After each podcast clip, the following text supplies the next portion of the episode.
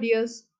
So, last class, I think uh, in the live class, I had already mentioned that there are certain organs in the human body which help us to produce speech sounds. And what are they called? Together, they are called organs of speech. And based on their function, അവരുടെ ജോലിയുടെ ഇതനുസരിച്ച് they are classified into different groups or different systems. Okay, and which are those systems? Respiratory system, phonatory system, and articulatory system.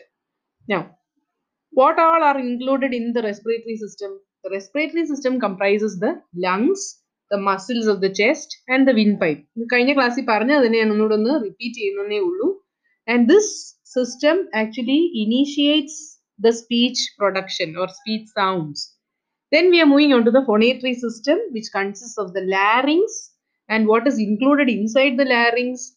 We have a pair of lip-like structures called the vocal cord. ഞാൻ അന്ന് ക്ലാസ്സിൽ live ക്ലാസ്സിൽ എന്ന് കാണിച്ചായിരുന്നല്ലോ നിങ്ങൾ okay and uh, larynx is a muscular structure is at the top part of the trachea trachea എന്ന് പറഞ്ഞ ഏതാ നമ്മുടെ ഫുഡ് പൈപ്പിന്റെ അതാണ് and uh, the larynx larynx we have the vocal cords how are they placed they are attached in the front but they are separated at the back then what is the space in between the vocal cords called? It is called glottis.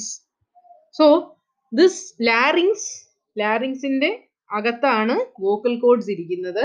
And it is also known as the voice box ശബ്ദം. ഞാൻ അന്ന് voice rest അല്ലെ എന്റെ vocal കോഡ്സിന് chair ഉണ്ട് എന്നൊക്കെ പറയുമ്പം അന്ന് നിങ്ങളോട് ഞാൻ പറഞ്ഞല്ലോ. അതായത് എയർ ഇങ്ങനെ കോൺസ്റ്റന്റ് ആയിട്ട് അതുവഴി പോകുമ്പോഴത്തേക്ക് കോൺസ്റ്റന്റ്ലി നോൺ സ്റ്റോപ്പ് സംസാരിക്കുന്നവർക്ക് വരുന്ന അല്ലെങ്കിൽ റേസ് ചെയ്ത് നമ്മൾ ഒച്ചത്തിൽ സംസാരിക്കുന്നവർക്ക് ആ ഒരു വോക്കൽ കോഡ്സിന് ചെയർ ഉണ്ടാകും അതുകൊണ്ട് നമ്മൾ കഴിവതും നമ്മളുടെ വോയിസ് ഒരു പരിധി കൂടുതൽ റേസ് ചെയ്യുകയോ നോൺ സ്റ്റോപ്പ് സംസാരിച്ചുകൊണ്ടിരിക്കുകയോ ചെയ്യരുത് എന്ന് പറയുന്നത് അതുകൊണ്ടാണ് so we have understood that it is at the uh, respiratory level respiratory system level that when the muscles of the lungs contract the air will come out through the windpipe and the next stage is it has to pass through the larynx and and after that it will move out into the articulatory system മനസ്സിലായോ first stage ആ respiratory system ആണ് second ഫൊണേറ്ററി തേർഡിലോട്ട് പോകുന്നതിന് മുമ്പ് ഫൊണേറ്ററി സിസ്റ്റമിലുള്ള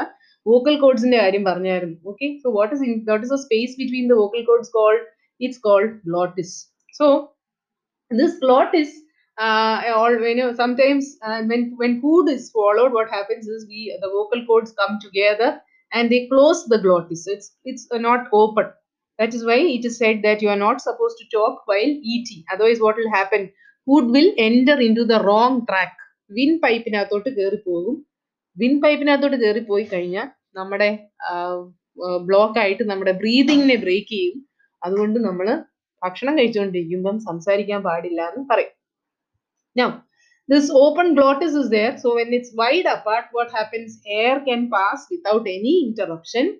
Such sounds are called voiceless sounds. Voiceless എന്ന് പറഞ്ഞാൽ എന്താ അതുവഴി air pass ആവുന്നെന്ന് പോലും ariyathilla okay Now, these sounds are also called breathed sounds.